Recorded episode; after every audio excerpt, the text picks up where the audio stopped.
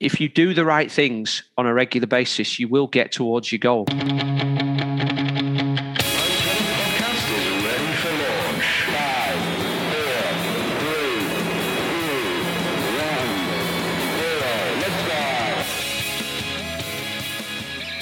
Hi everyone, welcome to the Sprout Sweater podcast. And again, we have a big sweat episode. And this week, I am excited to have a friend and triathlon coach Simon Ward. Hi, Simon. How are you doing? Hi, Dave. Yeah, thank you for inviting me. I'm uh, I'm good, thank you.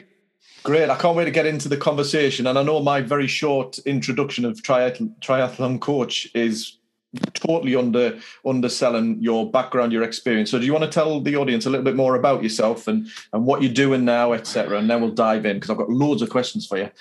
Yeah. Okay. Well, I started working for myself back in 1993, and that was as a personal trainer. But I was already doing triathlon then. Um, in 95 i did my first ironman triathlon and i wrote an article for a, a, magazine called ultra fit on the back of that and then on, on as a result of that um, another magazine called 220 triathlon asked me to write for them and in those days there was no internet really for, for most of us so i had a little classified ad in the back of the magazine and there was a link uh, at the end of my article connecting to that uh, um, advert and then if people were interested in coaching they'd send me a letter asking for a questionnaire. And then obviously we'd go through the whole sort of uh, process that you and I grew up with of sending mail backwards and forwards over a, a few weeks until um, until we got to where we wanted to be. So my coaching business grew alongside my personal training uh, um, business. In 2000, I started working with another coach called Jack Maitland, and we developed our business. But British Triathlon also asked us to take on the role of talent ID coaches for the north of England. So we had to try and find young men and women who might be potential Olympic champions, and we were lucky enough to have a couple of Brownlees living in our area. So um, most people have probably heard of them or know the story there. Yeah, so I, I, wouldn't, I wouldn't, I wouldn't say I was responsible for their fame, but um, I played a part in it, a small part. Yeah. Uh, so, oh, sorry, not for their fame, for their progress, but I played, I played a small part, and it was nice to be there at the beginning and see them through. So. Uh, my my coaching business developed. I was a tut- became a tutor for British Triathlon, so I've been teaching and mentoring triathlon coaches for the last 15 years and um, uh, stopped doing the personal training in, in about 2015 sold that side of my business carried on with the triathlon coaching and now we are developing what we call the high performance human which is more about life coaching for triathletes if you like uh, because that's what i spend most of my time doing uh, writing a program's easy um, you know suggesting to them how much running and swimming and cycling they should be doing. But what you find is that there are life events that get in the way. So children, work, illness, travel, etc., etc., and helping helping people to manage all that stuff as well as getting sleep and eating right and everything else is uh, managing stress, which obviously is your um, is your particular domain.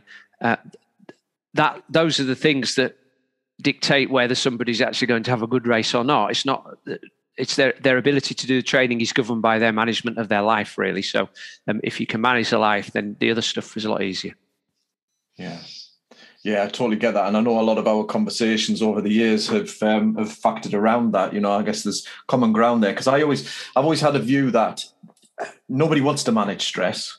We have to.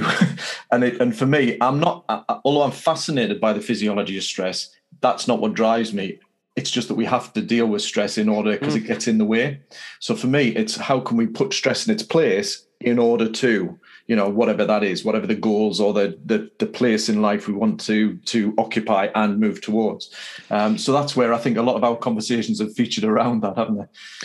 Yeah, well, uh, and let's not pretend that stress is all bad. You know, yeah. you need good stress. We need stress. You know, when I was at school, I used to, and college, I used to leave it until the last minute to get my assignments done because the stress of having to have it done by a certain deadline would motivate me.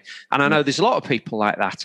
Um, you know, the stress of having to um, perform on a particular day as an athlete or in, in the business setting drives us forward. So we need good stress, but um, too much of that stress, you know, we we I talk a lot about nervous systems, and there's basically two types of nervous system. There's a sympathetic, which is a fight or flight, which is when we were a you know, a hunter gatherer and the saber toothed tiger was either chasing us or we were chasing something else to get food, you, your adrenaline goes so you can deal with the situation. But then as soon as the, the caveman had brought his cat, you know, his, his, uh, his prey back um, to the cave, then he would rest and digest and he would relax. And that's, and that's the parasympathetic side. And unfortunately, modern life, um, always being connected to phones and computers and everything else means we never actually have time to relax and um, and rest these days, do we? So if you if you have too much stress and it's on for too long, you, you like that TV character, you know, stressed Eric who had the big vein beating along the, out the side of his neck, and just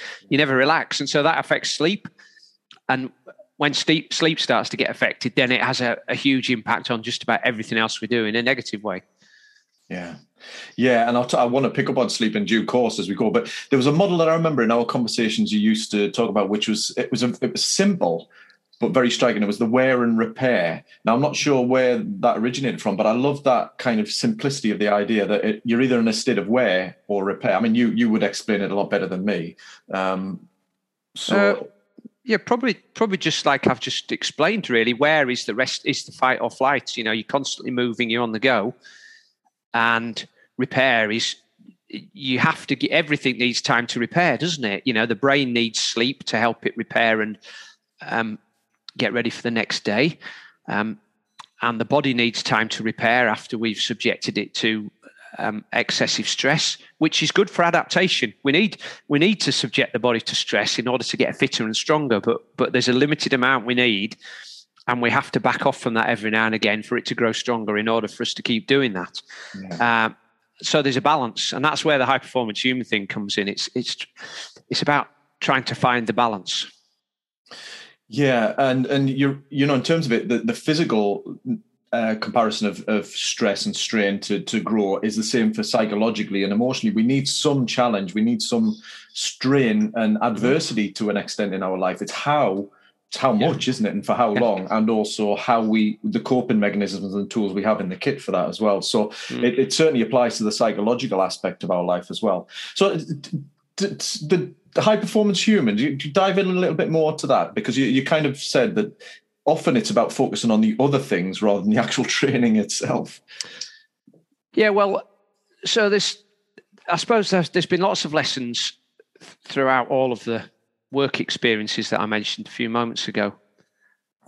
When I was a personal trainer, uh, a lot of the ladies that used to come to see me, particularly, but but probably half of the men as well, wanted to lose weight. And you know, I think what we've learned over the years is losing weight isn't just a question of cutting out calories and exercise more. That that works for some people, but some people are genetically wired just to carry a bit more weight. And there's more evidence coming out about that now and there are some people who just never seem to gain weight anyway. But but weight isn't necessarily an indicator of health. When I looked into uh, into in more detail why some of these people were struggling um, with their weight, they would say, "Well, I binge eat," and so we'd try to identify patterns of the binge eating, and it was like when they were tired, and then the tiredness came from when their husbands were away with business and they were on on their own at home looking after the children trying to run the house and also maybe a little apprehensive about being in the house on their own so they didn't sleep well. So then not sleeping well influenced poor choices for eating and overeating and eating at the wrong times. So so that's one thing. Um, i then identified with a lot of triathlon clients that they were tired all the time when they were training or they were stressed because they were they were trying to you know they're running a company getting up at five o'clock to get the train to london to go for a meeting to come back and then trying to get a training session in at nine o'clock at night then having dinner then not being able to go to sleep. So you know ending up with five hours in bed every night and just not making the progress they wanted. Hmm. getting injured. Um, entering for races which took up all of their time and losing focus on other things in their life, like relationships with their partner or with their children, um, with their friends, um, immune systems that were compromised by poor sleep, poor nutrition, or too much training. So, all of these lifestyle factors then it influenced the results and the ambitions that they had, which were perhaps perhaps over ambitious. So, if you're not changing all of that foundational stuff, if you're not improving sleep, if you're not improving nutrition, if you're not improving stress management, time management, no amount of exercise that you throw at a project is going to lead to the result you want. Hmm. So I started going backwards and thinking, well, what about if I could encourage them to get more sleep? What about if I could, or if they can't get more time in bed, what about if we could help them to get better quality sleep? So, trying to create pre and post sleep routines, trying to create a better sleeping environment, and then maybe looking at why they didn't get enough sleep. And often it's because you're just sitting there idly watching Netflix or messing around on your phone before you go to bed. So, some, some habits which are easily corrected. And then once magically, once you correct sleep, everything else seems a lot rosier. People start saying, Well, I can concentrate more and I feel more motivated. And actually, I make better choices with my food. So you've you've switched one thing, and now all of the other things st- start to happen. And and then of course training becomes more consistent because they they miss less of it, and magically results start to happen. But I've done nothing to change the training. So I started writing about this, doing podcasts about it, and then I've been, you know, very pleasantly surprised about the number of people who get in touch with me saying, oh, I really like this concept. I really like the idea that you focus on lifestyle. It, it seems like a no brainer to me, but apparently not everybody does. Mm. Yeah, and and I guess a shout out for your podcast as well. What's it What's it called again? We'll put the links in the show notes, and there's a couple of episodes I, I wanted to kind of flag up as well for, for you. Yeah, well, it it was originally the Triathlon Coach channel because that's where I started out, and then it, it we've we've just trademarked the name High Performance Human actually. So we were waiting until that was done before we started using it publicly. So we're just changing all the branding on it now. So it, it does show up as the High Performance Human podcast. But if you go onto iTunes and search for my name, um, you more than likely find it. Brilliant. Yeah, great. So we will put some details in the show notes, and and uh, this is where we we connect a lot on it because, as I say, I, guess coming at it from the perspective of a lot of the clients that I work with and myself, you know, um, I suppose I could use myself as that case study. Somebody who has never was never an athlete, you know, never grew up that way, but always had a dabble. I was consistently inconsistent, I would say, in, in exercise. You know that I cycled Land's End John O'Groats, and I was not a cyclist. I mean, you know those kinds of things, you, you do these daft things um, sporadically. But what I've found is that as, a, as I've got older, my body and mind are less forgiving about that inconsistency. Mm-hmm. Mm. And it's only really in the last couple of years that I've found that the consistency is the key. Mm-hmm. But I've really had to focus in on how do I make this sustainable? And I think this is one of the big challenges for many of the people that I work with and speak to is that they they may or may not have had a background in fitness. They may have dabbled, they may have had some consistent fitness, but life, as you said, gets in the way family, uh, work, career, and it gets put on hold. And then returning to it, you know, whether in your mid 30s or, you know, late 40s or, you know, turning 50, it's, we, we, it's kind of, we've still got that younger person's mindset of right i'll just get myself out get some trainers on get out for a five mile run and then i'm hobbling back my hips are killing and you know mm-hmm and it's how do we start to help people who are already very busy? And I think you've already hinted at, you know, given some good tips around how to start. But it's kind of what I'm fascinated is how do we pick those keystone habits like the sleep that help you just tweak it around so you can start to make some changes? Oh, well, I think that a good place to start. I mean, it depends uh, um, whether you have intrinsic or extrinsic motivation, really, doesn't it? A lot of people say that they need the challenge of a goal to get them out to house. So you've mentioned doing Land's End to John O'Groats. You know, you pick a you pick a big hairy goal, a burning platform, and then it's like, wow, well, I'm going to have to do some exercise to yeah. to prepare for this. Otherwise, it's going to be, you know, it's going to be painful. I can't get through it all on just sheer willpower. Um, whereas other people have an intrinsic motivation. They like they just they'll do it. They don't need that goal. They just like the process. So recognizing recognizing what your motivation is now. For me, um, and maybe you as well. I'm getting older now. I'm nearing the end of my fifties, and I look at my father. I look at other people um, that are in their 70s, 60s, and 70s that are st- still. My dad's not exercising, and his life's sort of slowly declining. You know, like a lot of people he's not ill. He's just slowly declining. Whereas I see other people who are just enthusiastic, they're still doing triathlons. And I think, you know, which one would I like to be? I think I'd like to be this one. I'd like to be the one where I have the choice of what I want to do. so now I want to introduce the concept of the physical pension. You know, I think everybody's everybody's uh, aware that if you want to have a, a, happy financial later life, that you start paying money into a pension from an early age, and the pot grows. And you know, it's quite painless if you put in a hundred pounds a month away from the age of nineteen. It's much more painful if you're trying to do it from the age of fifty-five, because you're not a hundred pound a month isn't going to amount to much. So a little bit every week. So the physical pension is, is like the fiscal pension. It means that if you do a little bit every day, life's going to be much rosier than if you start late and try to do a lot every day. So how do you get started? Finding something you enjoy. I mean, it doesn't have to be running or cycling. If if you enjoy walking with your dog or walking in the fells or the hills with your friends, walking is a fantastic way of getting fit. It's it's less jarring on the body. Um, even if you've had, you know, knee replacement or knee surgery or hip surgery, you can still walk. Um, you can go out there for long periods of time. There's an awful lot about mental health and being out in nature. So there's, there's that side of it as well. You, you can walk at a pace where you can talk to people. So conversation and walking in groups, things that we've realized how much we've missed. Um, equally, if you like cold water swimming and you want to go to the lake in the middle of the winter, that's fine. But you need to find something you enjoy because it's much more likely to be sustainable if you enjoy it. If you enjoy being in company and there's a group of people that motivate you to to go, then that helps too. Mm.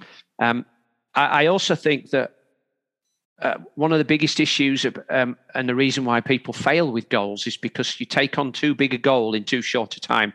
So you'll see in in the new year, somebody will say, "Right, I want to run a marathon by April."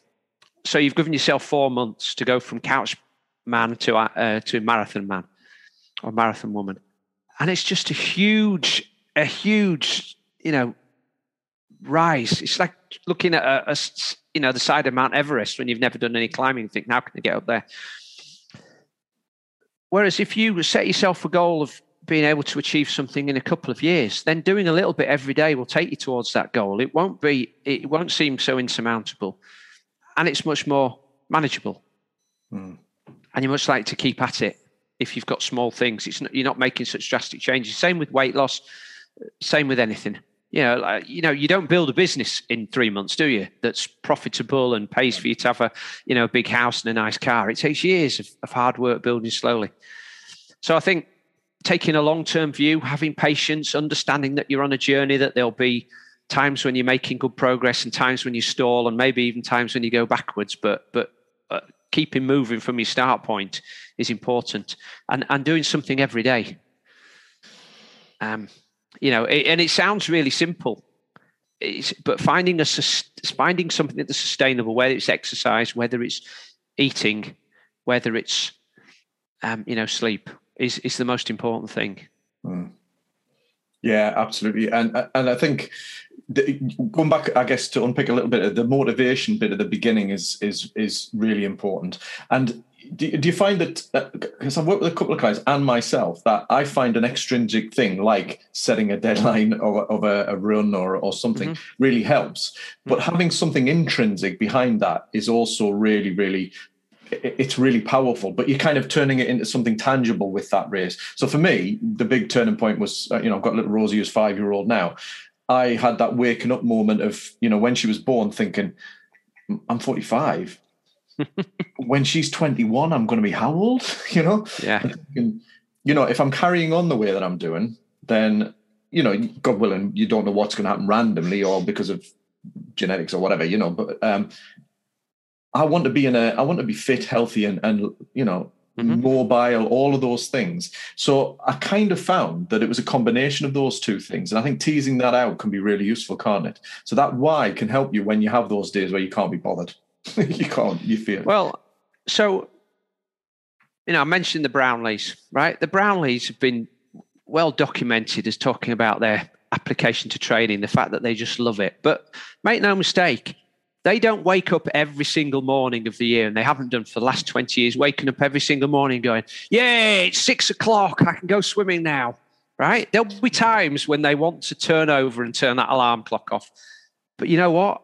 They never even think about that. It's just the alarm goes off, They turn it off, they roll out of bed, they get the kit on, they probably get a coffee and they drive to the pool because that's the habit. In right. the same way that you'll get out of bed or I'll get out of bed and go into the bathroom and just pick up the toothbrush and while I'm half asleep, I'll just brush my teeth because it's a habit. It's something you've been doing for the last number of X years, right? So it's just a process. The same for special forces soldiers. They don't like getting up and walking out in the rain and you know being out in it all day. It's just something they do. You know, farmers farmers have to go and milk the cows, don't they? It doesn't matter whether you're feeling good or not. The cow's still got to be milked.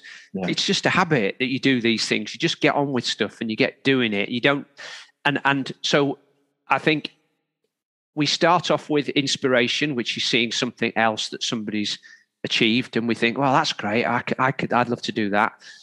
And then maybe you watch a little video on the telly to motivate you to start with to get you going. And then you develop the discipline to do this every day. But eventually that discipline turns into a habit. And then once it's a habit, you feel empty and unfulfilled if you don't do it, don't you? You know, if you go out the house without brushing your teeth, you feel like, oh, my mouth's unclean. So it's it's the same for me. If I don't do my mobility now in the morning for half an hour when I get up, I feel like I'm a little stiff and I don't move as well, and I feel like something's been missing from my day. Yeah, yeah, I love that, and I think this is the thing about habits, isn't it? And this is where if we can start smaller and consistently rather than all or nothing, which is very much the, the that's the story that was me, and still, you know, I still have to watch. But start smaller, we're more likely to build it into life and sustain it so that it does become automatic. One of the things eh, I, I think you've hit something about, you know, waiting for motivation or I don't feel like it. It's the kind of well, the those they do it anyway. Yeah. And, and like it kind of brings me into my um my little ch- my challenge at the moment, which is sixty till I'm sixty. And I, on New Year's Day, I decided that well, I I hate burpees. Um, I'm back at CrossFit last couple of years and whatever. I hate burpees, and every time I turn up and burpees on the board, I'd have that sinking feeling. And I thought, do you know what? I need to not necessarily love them, but I need to get over this. And what I set myself was 60 burpees a day till I'm 60. So I've got like 10 years to go. well, nine actually, because I'm 51 next week. Right. But the point of it is, it's that I did not want to do that every day. I still don't want to do that any day. But, and I'm not saying 60s, everybody, you know, you might start with four or five press ups or whatever, I don't know. But you do something to prove that you can do it anyway.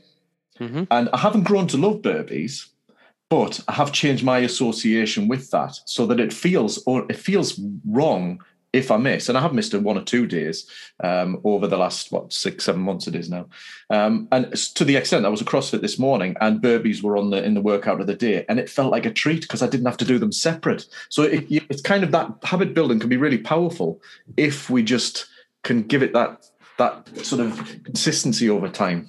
Do you when you do your burpees, then do you try to get them all done in one go? Uh, no, I have done, I have set myself the challenge of that at times, but um, I tend I've fallen into a bit of a habit now of doing fifteen at a time.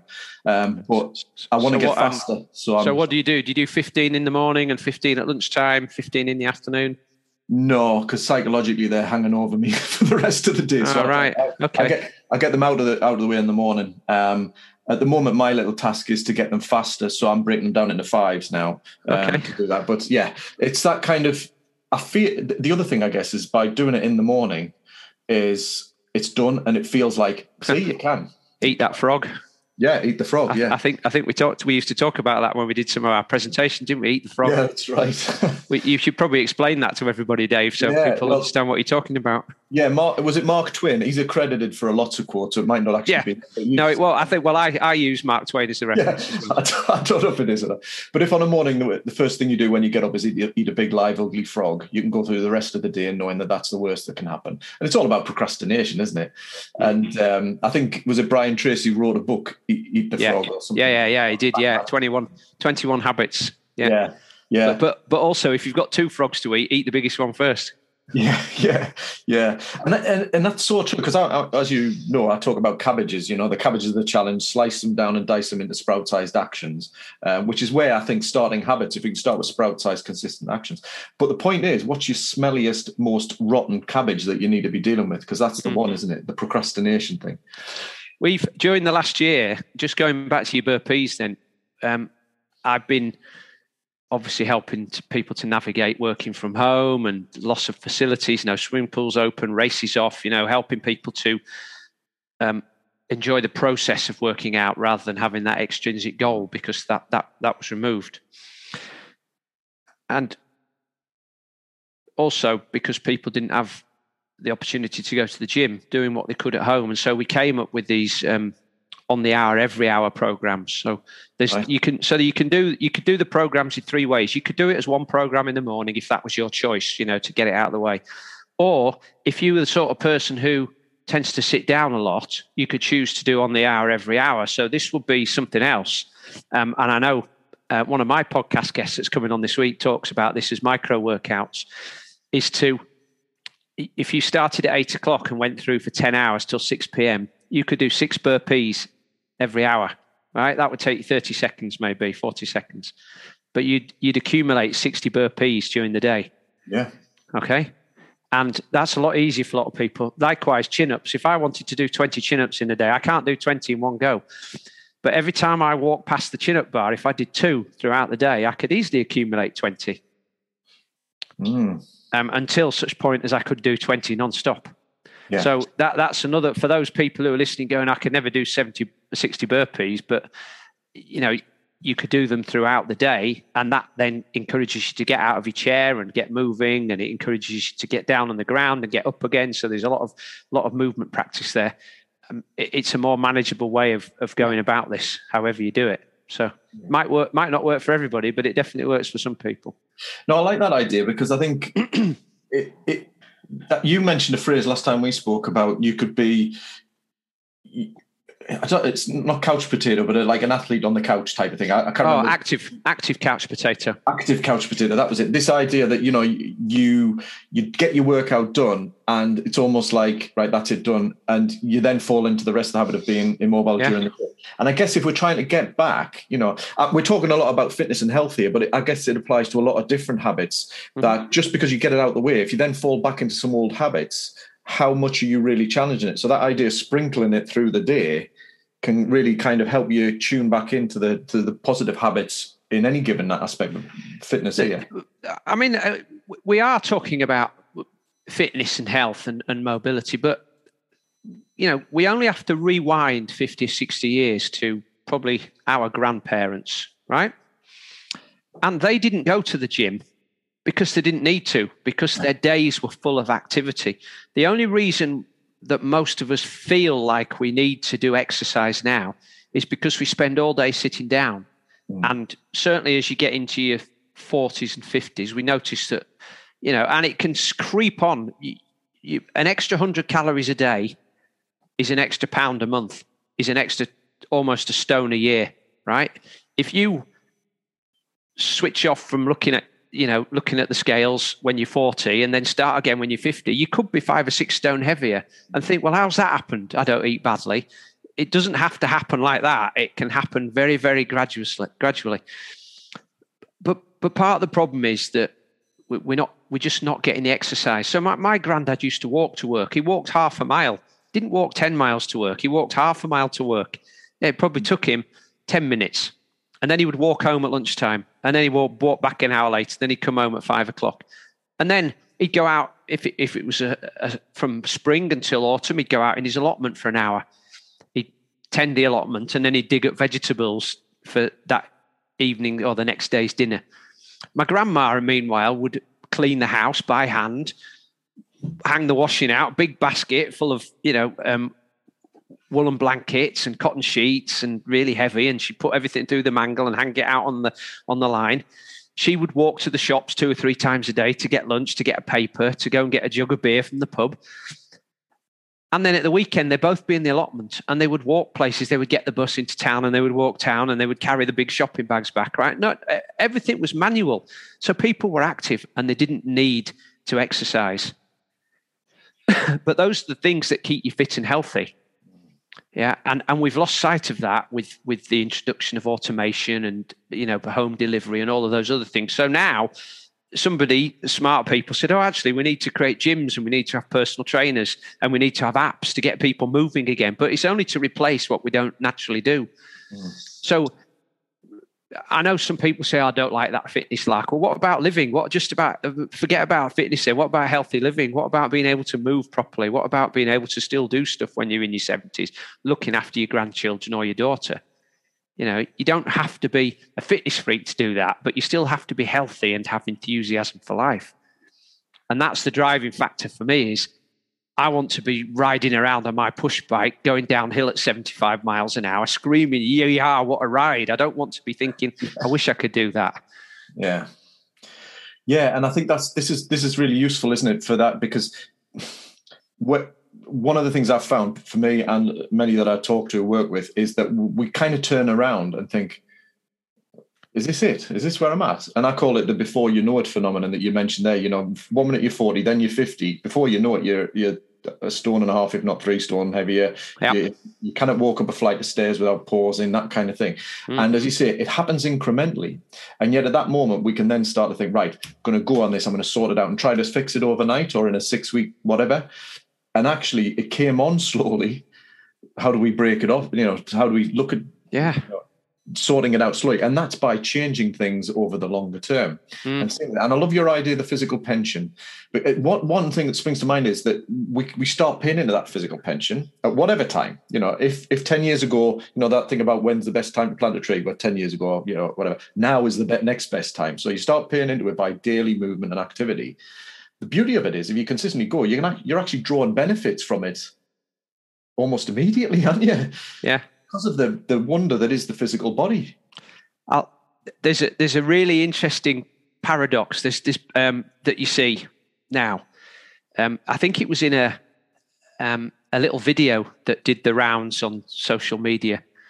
There's there's a garage, big garage, like a warehouse hangar, and there's this brand new Lamborghini, and you see it, and the cameraman's looking at it, and then the door comes open, and there's this guy inside, and he's a, he's an old guy, so he's he's probably like a lot of people that they think, right, when I get my pension, I'm going to buy myself a nice sports car, right? So, and most people, when they, when you're buying a car that's 100 100 grand plus, perhaps can't afford it until they're wealthier and later in life. So this guy's driven, he's got the car, he's proud of it, and he's sitting there. And of course, if you've ever been in one of these cars, it's like getting inside a, a small capsule. So he's got in, now he's got to get out. So he can't get his, he's not mobile enough in the hip to get his leg up over the sill and underneath the steering wheel to put it on the, um, to put it on the ground outside. So he's trying always. Eventually, you see him rolling onto his side, and he puts his hand out, and then he puts his other hand out, and and then he gets out, and he's on his he's on all fours, and the guy with the camera's laughing at him. But that's the embarrassing position: is when you when you're 20 or 30 and you can get into a car like that most people can't afford it. And when you can afford it you can't enjoy it anyway because you've lost the fitness and mobility to be able to move properly. How many other things will happen in people's lives where they've been saving up this pension diligently since they started work at 18 and when they get to the point where they can draw on that pension they can no longer do the things that they wanted to because they're not physically able enough. Ah that's that's an awful thought, isn't it? That that that that pension that you you thought about using for so long when you were in your sixties, sixty seven maybe now for some people, you're actually going to have to use it for mobility aids to get up and down the stairs easily. You're not going to be able to go to the Great Wall of China and walk on that. You're just going to go and have to look at it because you can't walk up the stairs anymore. That would be, be such a sad way to end your life, but it, it be, it's fixable for the majority of people so easily. So in on that vein, that's that's a sad picture I painted, isn't it? And everybody's like, "God, this guy's a miserable kid." no, but I, I, think this is where it, it's useful to. I mean, we're we're both positive people, but it's useful to to just dwell uh, for a moment on the realities of some of these things, isn't it? You know, the reality is we're going to die, mm-hmm. and as you said, what how would you like to go out you know piling down a hill on your bike at you know 70 mile an hour or you know kind of fading away it's like the old highlander quote it's better to burn out than to fade away now obviously yeah. Yeah. there are different ways of burning out but the point of it is that sometimes if we just think about that and project in the future and say actually that's not what i want and yes mm. it could happen it might be out of my control some things could happen that's fine I'll control the controllable. But yeah. that's not what I choose. Mm. And in not choosing it, that gives us a bit of a stronger why, if not a lot of a stronger why, which is where the Rosie thing. I was I'm 66 when she turns 21, God willing.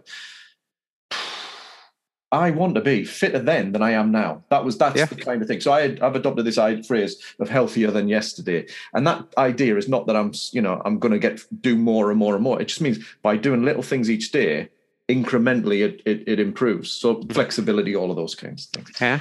But so if we're in that place where hopefully, you know, those who are listening, there may be one or two who are thinking, you know what, yeah, I need to I need to make an adjustment. I've got my pension perhaps taken care of.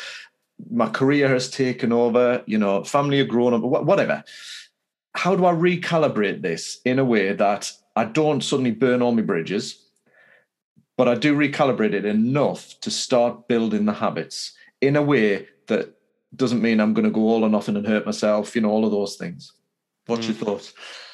Well, I, I definitely agree that if you start at the end and work backwards, you know, like any journey, where do I want to get to? I want to get, I want to be here. This is my avatar. This is my vision of myself when I'm, you know, in 20 years' time, when I'm 77, my vision is of me still being able to do this.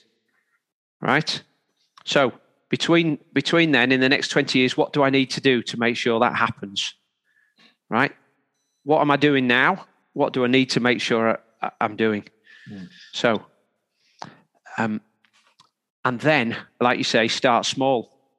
I mean, it's as simple as get a little bit more sleep, move a little bit more. You don't have to train and do exercise, formal exercise. Just move. Don't sit down as much. Yeah, there's some simple things you can do there. Take the opportunity to walk if, if your journey's less than a few hundred yards, mm. whereas we, we sort of automatically jump in the car. Just don't don't be sat in front of the telly for hours on end. And eat a little bit better. Start by getting rid of a lot of sugars in your diet and removing processed foods. So take time. And, and I realize that there may be people listening saying, well, I just don't have the time to do that in my life. Mm. And I sympathize, empathize, and understand that situation. I would say that when we look at what most people do, if they did an audit of the way they spend their time in their life, there are pockets of time that are not used productively because you're on social media. Social media doesn't really contribute anything to your life. If you want to keep in touch with real friends, pick up the phone and talk to them. You know, don't do it through Facebook.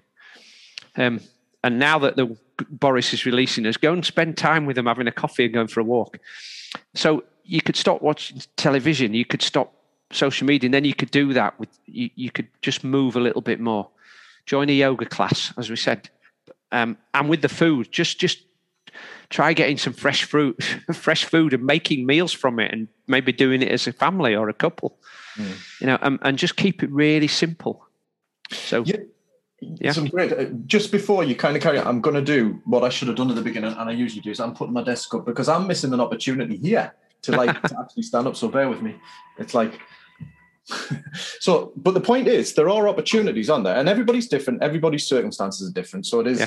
it is experimenting. But that's one of the things that I, I there was a, an episode. I think you did a review. I can't remember what number it was of your podcast I listened to, and you were ca- you were kind of reviewing some of the guests you had on. Oh, that, that was the one where I was um, looking at the five big lessons from Yes. um, from 200 podcasts. Yeah, and one of the things that you said, which I, totally resonates with me, is that um, it's about yes, there are there's advice on this that, and the other, but work out what's for, what works for you.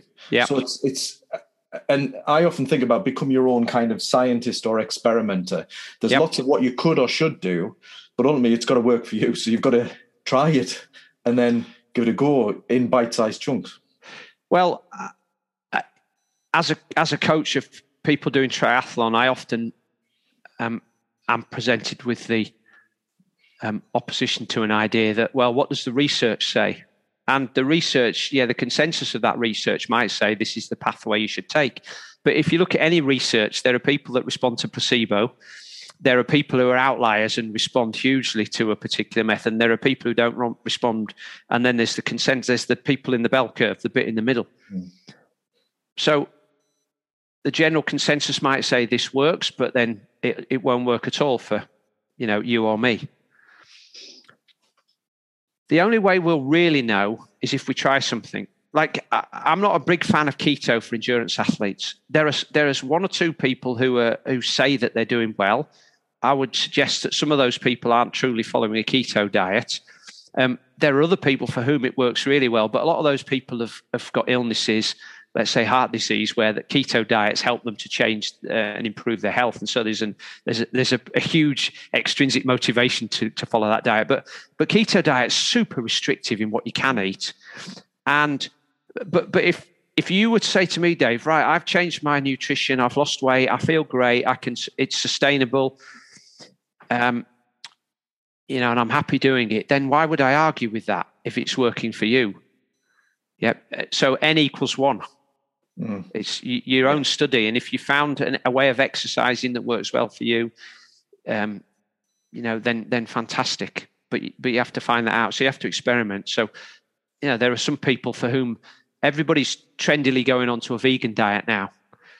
But there are some people for whom eating more fibre is rubbish. If you've got colitis or um, some other stomach issue, eating more fibres like eating razor blades, maybe the carnivore diet will be better for you which some people will be throwing their arms up in, you know, horror at. But um, so that's the thing. Find what works for you.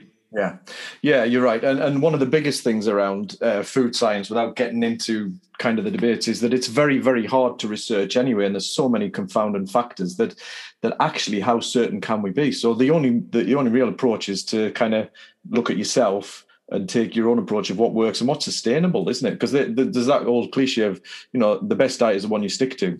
Yeah. Now, obviously, well, there's got to be elements of health in there, you know, healthy, healthier stuff. But you know, well, I think I think the things that, and you're right. You know, you look at research and find out that it's been it's been uh, it's been funded by somebody who's got a vested interest. You know, I mean, Game Changers, the documentary, got wide widespread, massive thumbs up from a lot of people and a lot of people saying that's it i'm, I'm going to be a vegetarian or a vegan now. But then you find out that james cameron who produced it owns the biggest pea protein um, mm.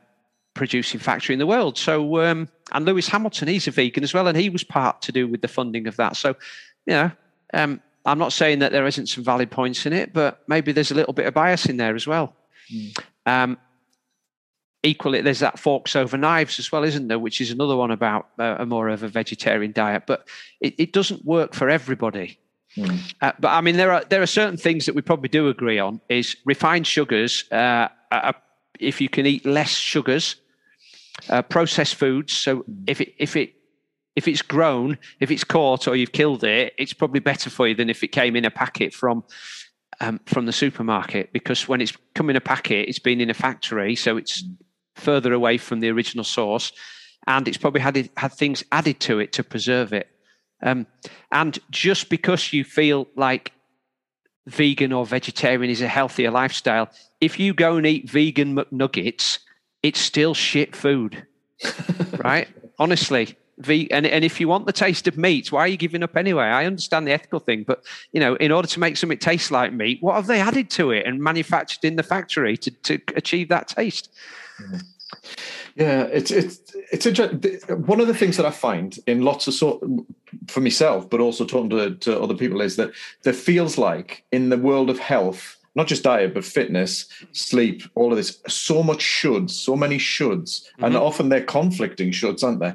Like, where do I start?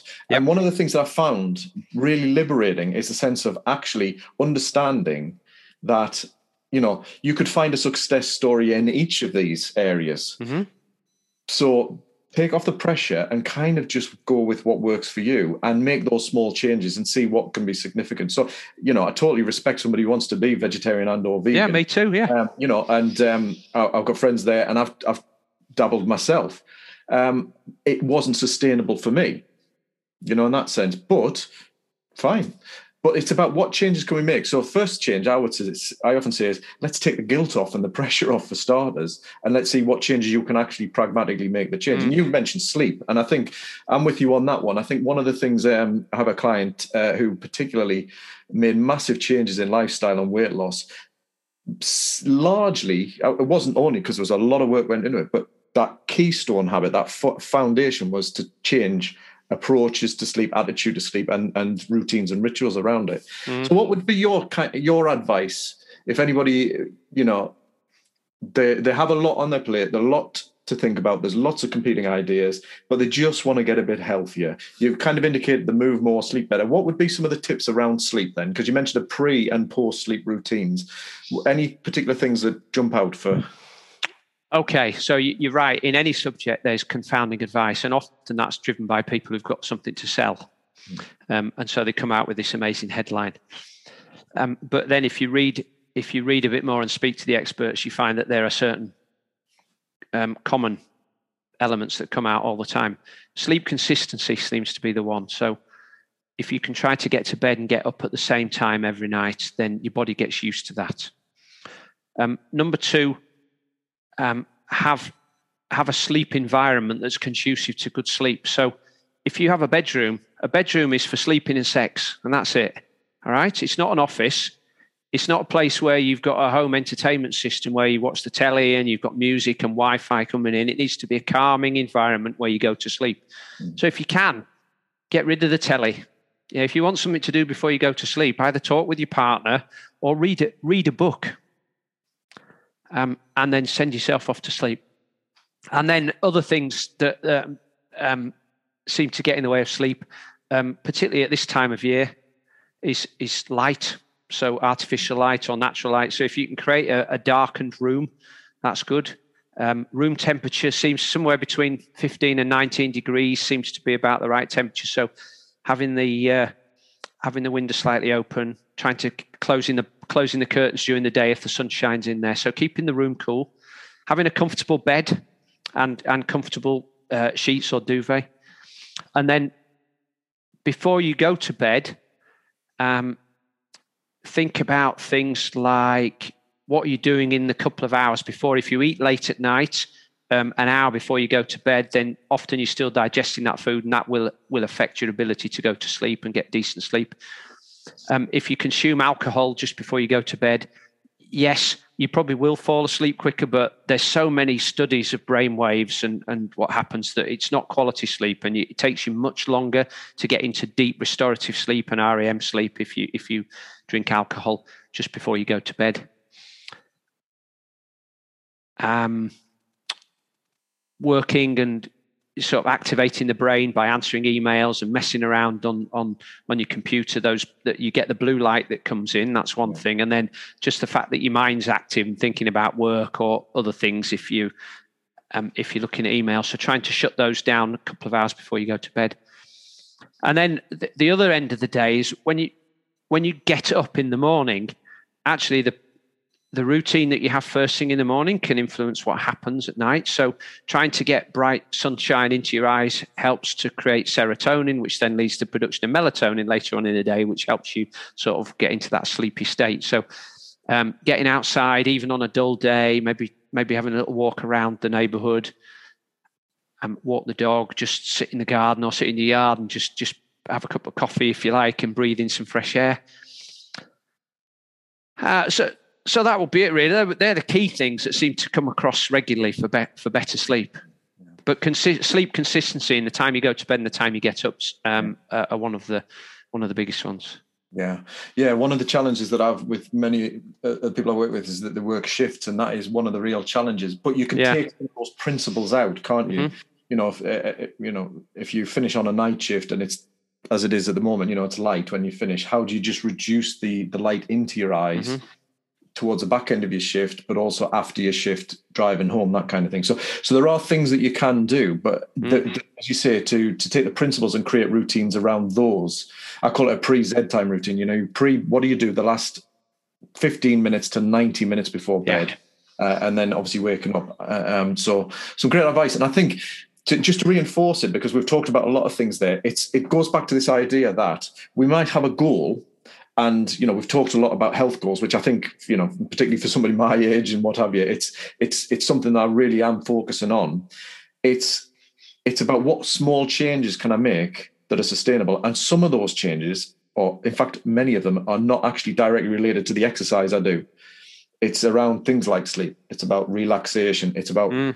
getting some daylight um, and and and obviously what you put in your mouth as well in terms of food. I'd just if I go back, I'd like to reference Nick Littlehales there um, for sleep. He does a lot of. He's a sleep consultant. He's written a book called Sleep. He's got his own. Um, he's got his own website called uh, Sport Sleep Coach. So right. you, you can maybe put a link. But Nick's been a guest on my podcast a couple of times, and he's presented for us at triathlon uh, workshops. Um, he he talks a lot about what people can do if they're working on shift patterns. Particularly if you're always working nights, it's a little easier because your body can get into a routine. But if you're in, if you're in, say the um, emergency responder services, you know, the police, the fire service, the, the ambulance, where you might be working an early shift for a few days, then a late shift, then a night shift, and it's constantly changing. Um, he's got some ideas on on that whole uh, process there, and he's probably studied it in more depth than I have. So that, that, that'd be great. So we'll get them links off you, Simon. We'll put them in the show notes. And if there's any chance of getting him on an interview on here, that would be great because I do know one of the things. It's funny. I mean, I've done a lot of research and delivered some training and coaching around sleep over the last year, particularly around lockdown. But one of the things that I often find in the books and the, and the people that you read is that it, it, the advice is there, but it's often don't work shifts, you know, which is is great if you've got that choice or you mm. choose that. But some people choose to work shifts because a it gives a different uh, benefits. Also, there there is financial um, yeah. So I'm very much fascinated around how can we take what we understand to help people who are working those irregular, unpredictable shifts. And one of the things that I think is is um, really f- apparent is the anxiety over the quality of sleep they're getting or not getting, mm. and that's something that I'm I'm I, I, really work hard to try and help them take that pressure off. Because I think it was you that shared a couple of articles about the, you know, the, the that it's not the total agreement around, you know, the, the harmful effects of of um, shift working and, and what have you in that. But uh, yeah, so I'll be fascinated to um, to maybe connect with them actually. I think, you know, if I could add one more piece of advice there, about what do you do and how you get started is often we get sidetracked into thinking about the outcome. So, the outcome that I want from a diet is that I want to lose three stone. And so I'm fixated on the outcome. That's 42 pounds. And I've given myself three months. So I'm, I'm expecting to lose half a, half a pound a day right? That's quite a lot of reduction. And then every morning I get up and I look at the outcome on the scales. And one, you know, the first few days I'm really happy because I'm losing a bit of water because I've cut down my bread. And and then it stalls and then I'm upset. And then another day it goes up. And so I think the diet's over. And so I tip it all in. Um, rather than focusing on the process. So the process is what what healthy changes can I make? If you if you do the right things on a regular basis, you will get towards your goal. Uh, often, the outcome we've set ourselves is far too big and far too soon, and then that's why we fail as well. Is because um, you know losing losing forty two pounds over twelve months is much more achievable and sustainable than it is losing it over three yeah uh, three months. But still, if you focus on the process, right, I'm going to cut out sugars today. I'm not going to drink any alcohol.